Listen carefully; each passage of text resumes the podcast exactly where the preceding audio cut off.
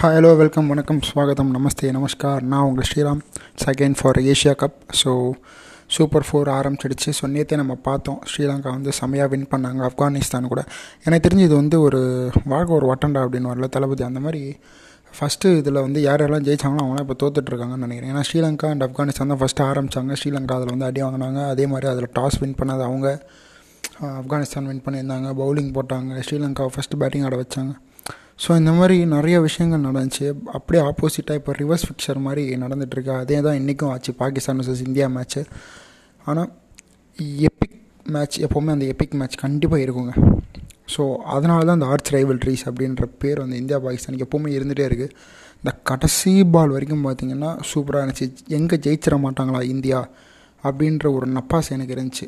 C அந்த three wickets தான் இருக்குது இன்னும் அறுபது ரன் அடிக்கணும் அப்படின்றப்பயே இந்தியா அவுட்டு ஏன்னா சிக்ஸ்த்து பவுலர் ஆப்ஷனே அவங்க யூஸ் பண்ணலை. தீபக் ஹூடாவை ஏன் எடுத்தாங்கன்னே தெரியல.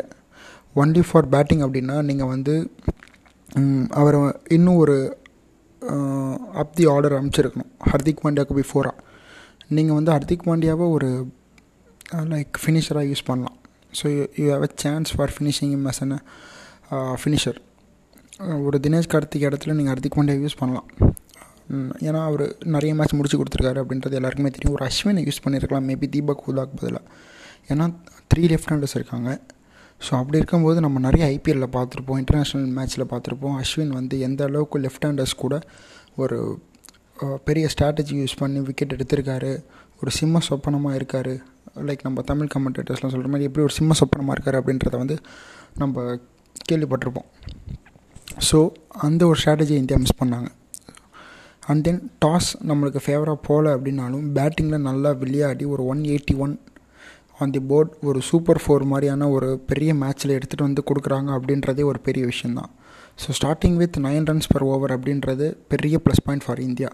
But Indian bowlers ரொம்ப ஈஸியாக ஆடினாங்க பாகிஸ்தான் பேட்ஸ்மேன்ஸ் ரிஸ்வானாக இருக்கட்டும் பாபர் அசாமாக இருக்கட்டும் ஸ்டார்டிங்கில் இருந்து ஸ்ட்ரைக் ரொட்டேட் பண்ணாங்க.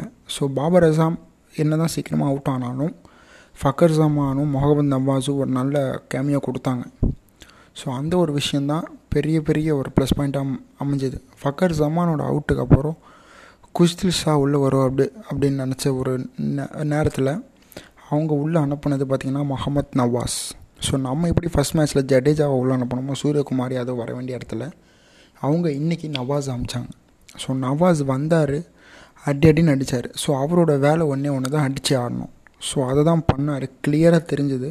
அவர் வந்தார் எல்லா பவுலரையும் அடித்தார் ஸோ அவர் மெயினாக வந்தது ரவி பிஷ்ணா அண்ட் இஸ்வேந்திர சகல் அடிக்கிறதுக்கு தான்.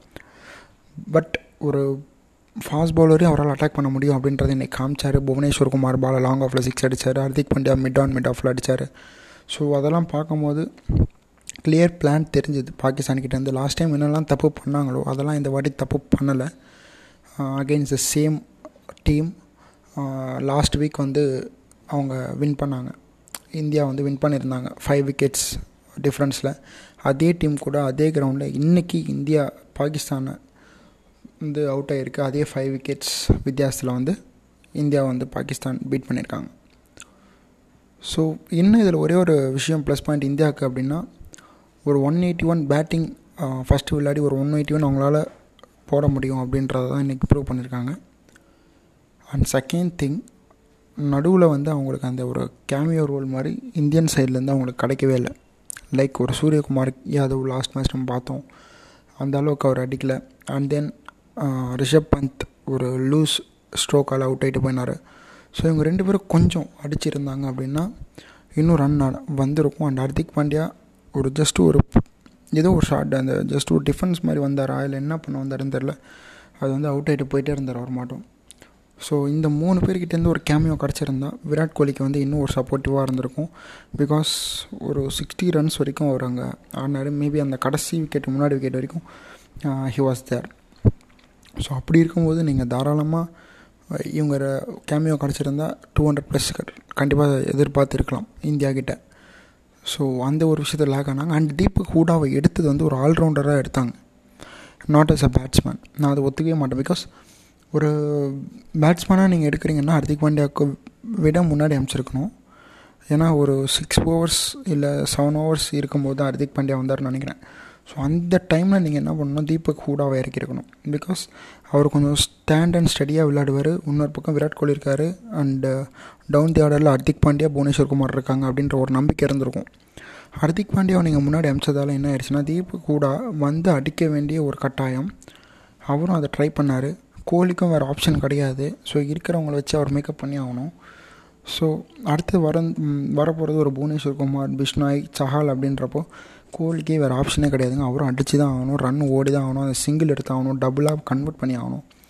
இத்தனை சுச்சுவே சுச்சுவேஷன் இருக்குது அந்த ப்ரெஷர் இருக்குது ஸோ சின்ன சின்ன கேம்பிளிங்ஸை வந்து இந்தியா டேக் ஆன் பண்ணியிருக்கலாம் லைக் ஹர்திக் பாண்டியாவை கீழே அமிச்சு தீபக் கூட மேலே அமிச்சது அந்த மாதிரி. அண்ட் அதே மாதிரி பவுலிங்கில் வந்து ஒரு one or two overs Chahal and Hardik பாண்டியாவை அடிக்கிறப்போ தீபக் கொடுத்துருக்கலாம். Maybe Rohit Sharma thought of யூன்னு இருந்திருக்கும்னா சஹால் ஒரு லெக் ஸ்பின்னர் ரவி பிஷ்னாய் ஒரு லெக் ஸ்பின்னர் ரெண்டு பேரையுமே வந்து பிரித்து மேய்ஞ்சிட்டாங்க பாகிஸ்தான். ரவி பிஷ்ணாயை வந்து அந்தளவுக்கு பிரிக்கலைன்னாலும் சஹாலை வந்து டோட்டலாக பிரிச்சிட்டாங்க. So ten runs per over அவர் போயிட்டார் ஆல்ரெடி ஸோ அந்த ஒரு சமயத்தில் தீபக் ஹூடா மாதிரியான ஒரு பார்ட் டைம் பவுலரை நம்ம உள்ளே கொண்டு வரணுமா? அப்படின்னு கண்டிப்பாக யோசிச்சிருப்பாருன்னு நினைக்கிறேன். ஸோ அதனால் அந்த காரணத்தால் மேபி ஒரு ஹூடாக்கு போகாமல் இருந்தாரா அப்படின்றது தெரியல. சப்போஸ் இதுவே அந்த இடத்துல அஸ்வினா இருந்திருந்தாருன்னா ஹர்திக் பாண்டியாவுக்கு நாலு ஓவர் போயிருக்குமா அப்படின்றது எனக்கு தெரியல.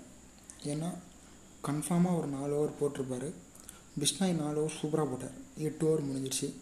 புவனேஸ்வர் அண்ட் ஹர்ஷதீப்புக்கு நல்ல ஒரு ப்ரெஷர் கண்டெயின் ஆகிருக்கும் ஏன்னா புவனேஸ்வர் நம்மளுக்கு நல்லாவே தெரியும். அந்த யாக்கர் ஸ்பெஷலிஸ்ட்டு கடைசி ஓவரில் சூப்பராக போட முடியும். அவரால் அந்த வேரியேஷன் காட்ட முடியும். நக்கிள் பால் போடுற ஒரு பவுலரு ஸோ அந்த மாதிரி விஷயங்கள் அந்த அர்ஷதீப் எந்த அளவுக்கு அந்த யாக்கரை வந்து போடுவார் அப்படின்றத நம்ம ஐபிஎல்லாம் பார்த்துருக்கோம். மேபி அதை வந்து அவர் நல்லா டெலிவரி பண்ணியிருக்கலாம் ஸோ அந்த ஒரு சின்ன சின்ன விஷயங்களை வந்து அவர் மிஸ் பண்ணார். ப்ளஸ் ஹர்ஷ்தீப் வந்து அந்த கேட்ச் ஒன்று கையில் வந்ததை விட்டாருங்க.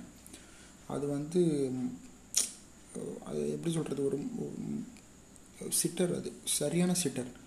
ஸோ அது அது அது வந்து லைக் மன்னிக்கவே முடியாது அப்படின்ற மாதிரியான விஷயங்கள். ஏன்னா அதுக்கப்புறம் பார்த்திங்கன்னா ஒரு வைடு ஒரு சிங்கிள் ஒரு ஃபோர் அவர் அந்த பேட்ஸ்மேன் கிட்டேருந்து வந்தது.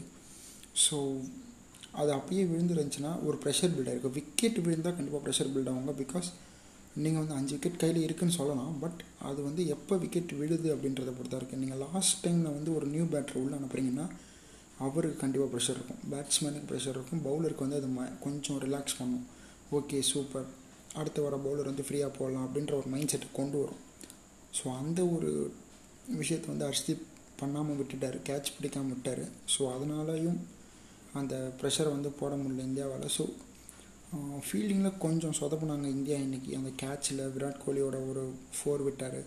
அதே மாதிரி பாகிஸ்தானும் அந்த ஃபீல்டிங்கில் சொதப்புனாங்க. கடைசியாக ரெண்டு ஃபோர் வந்தது அந்த சொதப்புனால தான் இல்லைன்னா மேட்ச் வந்து நான் எனக்கு தெரிஞ்சு அந்த ஃபஸ்ட்டு ஒரு ஃபோர் அடித்தார் அந்த டுவெண்ட்டி எய்த் ஓவரில் ஸோ அதுலேயே மேட்ச் ஓவர் அதை தாண்டி வந்ததுக்கு ரீசன் வந்து பிஷ்னாயோட அந்த ரெண்டு ஃபோரு இவர் விட்டது தான் ஃபக்கர் ஜமான் விட்டது தான் ஸோ அதனால் அந்த ஒரு ரெண்டு ஃபோரால் ஒரு எட்டு ரன்னு நம்மளுக்கு கிடச்சிது. அண்ட் அதனால் ஒரு லாஸ்ட்டு பால் வரைக்கும் போனது ஒரு ரீசன் ஸோ ஓவராலாக எடுத்து பார்த்திங்கன்னா சின்ன சின்ன மிஸ்டேக்ஸ் பண்ணியிருந்தாங்க இந்தியா. அண்ட் பாகிஸ்தான் சின்ன சின்ன தவறுகள் பண்ணியிருந்தாலும் இன்றைக்கி அவங்களோட டே அப்படின்னு தான் சொல்லணும். நல்லா வின் பண்ணியிருக்காங்க. ஸோ சூப்பர் ஃபோரில் டாப் டூ கண்டிப்பாக வந்தே ஆகணும் அப்படின்றப்போ பாகிஸ்தான் ஒன் ஒரு வின் எடுத்துட்டாங்க. ஸ்ரீலங்கா வந்து ஒரு மேட்ச் ஆடி வின் எடுத்துட்டாங்க. ஸோ ஆப்கானிஸ்தான் அண்ட் இந்தியா தான் ரெண்டு மேட்ச்சுமே அவுட் ஆகிருக்காங்க ஐ மீன் ஆடின ஒரு ஒரு மேட்ச்சுமே அவுட் ஆகிருக்காங்க ஸோ நெக்ஸ்ட் மேட்ச் ஸ்ரீலங்கா கூட இந்தியாவுக்கு. ஸோ பொறுத்திருந்து பார்ப்போம். என்ன மாதிரியான ரிசல்ட் அங்கே வரும்போது என்ன மாதிரி சேஞ்சஸ் கொண்டு வர போகிறாங்க ரவி பிஷ்னாய் டீமில் இருப்பாரா? இல்லை தீபக் ஹூடா டீமில் இருப்பாரா? ஒரு அஸ்வினுக்கு உள்ள சான்ஸ் தருவாங்களா? இல்லை அக்ஷர் பட்டேல் கிட்ட போவாங்களா? ஒரு டிகே மாதிரியான பர்சனை வந்து யோசிப்பாங்களா? அப்படின்றத நம்ம பொறுத்திருந்து பார்க்கணும். ஸோ நெக்ஸ்ட் மேட்ச் என்ன நடக்க போகுது அப்படின்றத பார்ப்போம். அண்ட் இந்த மேட்ச் அஃப்கோர்ஸ் பாகிஸ்தானோட டேவாக முடிஞ்சிருக்கு. அண்ட் இதிலேருந்து இந்தியா என்னெல்லாம் பாசிட்டிவ்ஸ் எடுத்துக்கலாம்னா நல்ல பேட்டிங் கிடச்சிது. டில் த டெப்த் வந்து விராட் கோலி ஆடின விதம் நல்லா இருந்துச்சு. ஸோ மற்ற பேட்ஸ்மேன்ஸும் கை கொடுத்தாங்கன்னா இன்னும் நல்ல டார்கெட்டை வைக்கலாம் அப்படின்றத இந்தியா ஒன் செகண்ட் ப்ரூவ் பண்ணியிருக்காங்க ஸோ சிக்ஸ்த்து பவுலர் ஆப்ஷனாக தான் நீங்கள் தீபக் கூடாவை எடுக்கிறீங்க அப்படின்னா கண்டிப்பாக அவருக்கு பவுலிங் கொடுக்கணும். ஸோ அது ஒரு ஆப்ஷன் வந்து இந்தியா மிஸ் பண்ணாங்க. ஸோ அது நெக்ஸ்ட் டைம் மிஸ் பண்ணாமல் பார்த்துக்கணும் suppose they're going with same team அப்படின்னா தீபக் கூடாக்கு பவுலிங் கொடுத்தே ஆகணும். அப்போ தான் வந்து மற்ற பவுலர்ஸ்க்கு ப்ரெஷர் குறையும். ஸோ மற்றபடி வேறு எந்த விஷயம் பாசிட்டிவ் நெகட்டிவ்ஸ் எல்லாம் சொல்லியாச்சு. ஸோ நெக்ஸ்ட் மேட்ச் பார்ப்போம். எந்த அளவுக்கு அவங்க விளையாட போகிறாங்க அப்படின்னு. ஸோ நாளைக்கு ஒரு நாள் டெஸ்ட்டு ஸோ சிக்ஸ்த் அன்னைக்கு Sri Lanka versus India. First win game for India. Sri Lanka ஜெயிச்சாங்கன்னா கன்ஃபார்மாக அவங்க வந்து டாப் டூவில் வரதுக்கான வாய்ப்புகள் அதிகம். ஸோ பொறுத்திருந்து பார்ப்போம். என்ன மாதிரியான ரிசல்ட் வரப்போகுது? இந்தியாவுக்கு ஃபேவராக வருமா வராது அப்படின்றது சிக்ஸ்த் அன்னைக்கு நடக்க போகிற ஸ்ரீலங்கா மேட்ச்சில் தெரிஞ்சிடும் so until stay tuned Sriram signing off from you bye bye good night guys